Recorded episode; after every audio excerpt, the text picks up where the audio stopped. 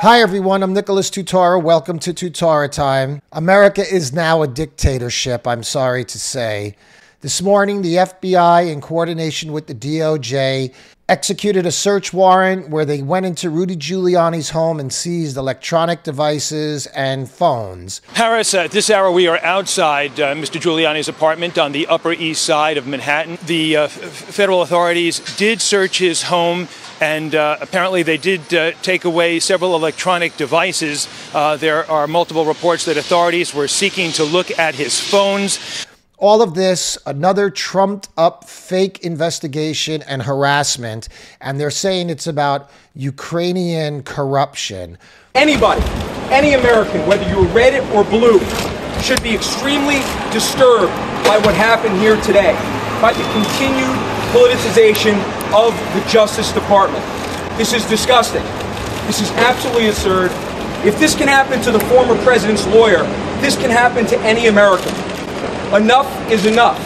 Joe Biden is a complete American dictator. Yesterday, he's on TV telling us if we could go outside and when we could go outside and how we could go outside. That has nothing to do with America. That's a dictator who thinks he can tell you this. And today, he used his political power as a vendetta towards Rudy Giuliani. Why? Because Rudy Giuliani was Donald Trump's personal attorney and went from state to state in the 2020 election aftermath to deal with all the election irregularities that took place. So many state laws in the 2020 election cycle that were ignored by lower level state officials and that really made a difference in the outcome of the election. Rudy Giuliani is an American hero. He started as a federal prosecutor. He took down the mafia in New York basically single handedly. In 1983, Giuliani returned home as the U.S. Attorney for the Southern District of New York. He made over 4,000 convictions, from corrupt Wall Street guys to the heads of the mafia. And even though he's Italian, his loyalty wasn't to his ethnic group. His loyalty was to America. And in 1993, he was elected as the first Republican mayor of New York City since the 60s. I lived in New York City, in Manhattan, when Rudy Giuliani became mayor. His predecessor, David Dinkins, ran the city like a slum. Crime was everywhere, garbage was everywhere. It wasn't even safe to go outside. Rudy Giuliani came in and started proper policing. He did the dreaded stop and frisk. When people would jump the turnstile or were smoking in the subway or committing small infractions, he would stop them and they would run their record and he would see that these people are actually criminals with outstanding warrants. But the mayor was hyper focused on cleaning up the city streets. He pursued petty offenses like graffiti and marijuana possession to bring down the crime rate. We're held together by respect for the law. Of course, all that's done away with now under de Blasio, and New York City is a raging murder capital. Rudy Giuliani dropped the crime rate overall from the time he took office about 75 to 80 percent, a miraculous achievement, especially in New York City. Then Rudy Giuliani guided New York City and America through the 9 11 terrorist attacks. But on 9 11, everything changed. Giuliani became known worldwide as America's mayor for his strong leadership during a time of tragedy. Tomorrow, um, New York is going to be here, and we're going to rebuild, and we're going to be stronger than we were before. His approval rating skyrocketed to almost 80%. Even after he left office, he was polled as the most popular politician of either party. Giuliani risked his own life. He was actually trapped underground when one of the buildings collapsed. They had to find their way out through the passageways that were underneath the World Trade Center. The whole country applauded him. Saturday Night Live. Joining us now is America's Mayor, Rudy Giuliani.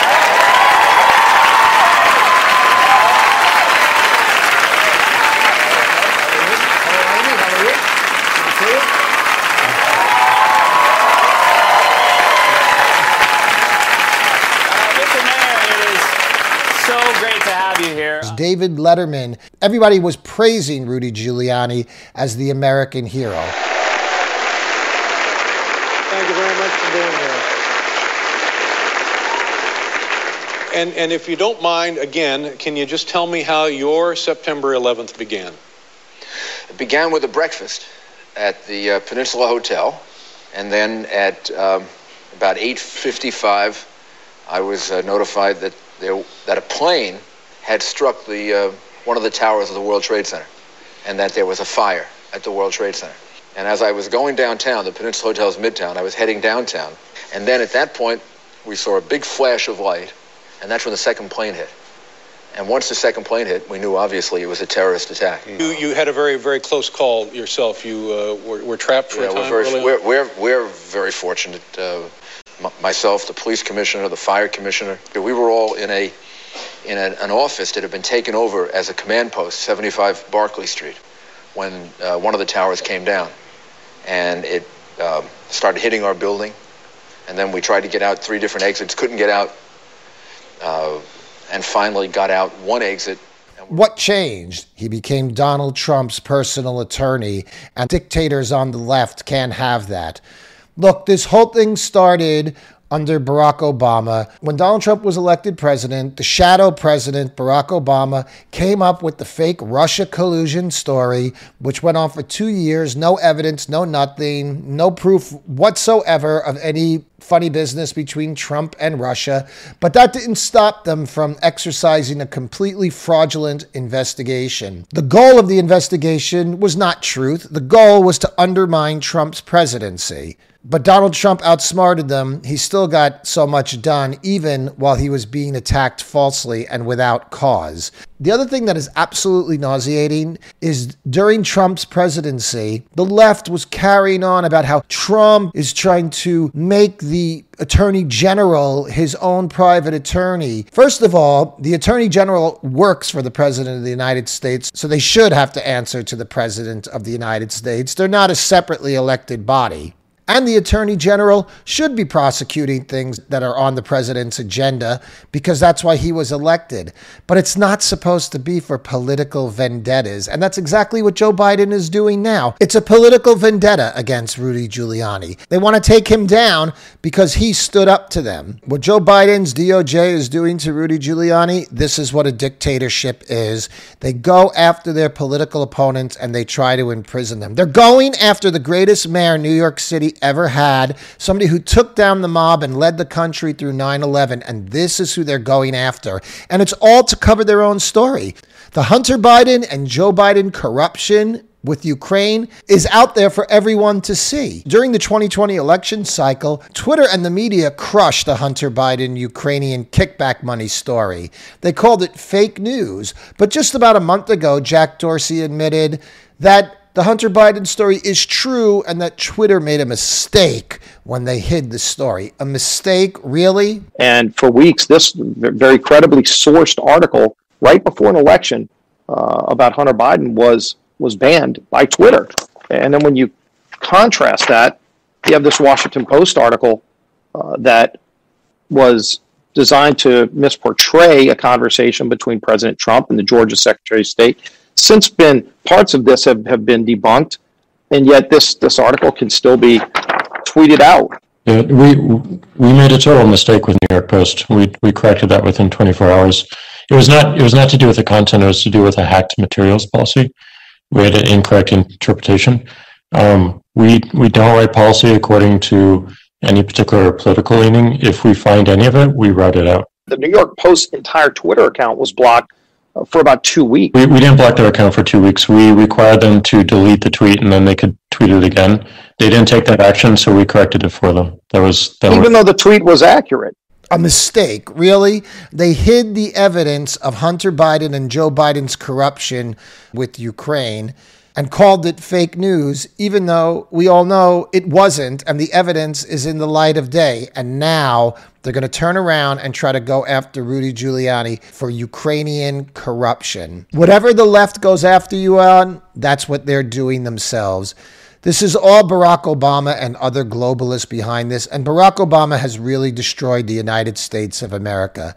It's a dictatorship. The president is using law enforcement to target his political opponents, to break into their homes, to try to seize evidence.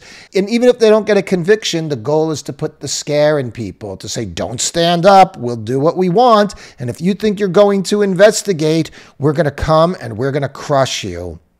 If this can happen to the former president's lawyer, this can happen to any American. It's a sad day for America. If Biden walks like a dictator and talks like a dictator, then he's a dictator. I find it really hard to believe that 80 million people would vote for this, for the destruction of their borders, to the destruction of law enforcement. And this is the other thing. The left is claiming they're going after criminals like Giuliani while they're unleashing real violent criminals in the street. When they unleash violent criminals in the street, they're telling us that some of us are expendable. They don't care if a certain percentage of citizens get killed by criminals. They're just fine with it. It's a price worth paying so they can advance their political agenda agenda. These are dark days in America. I never thought I would live to see the beloved United States of America turn into a dictatorship. But that day is indeed upon us now. I'm Nicholas Tutora. I'll talk to you again soon on Tutora Time.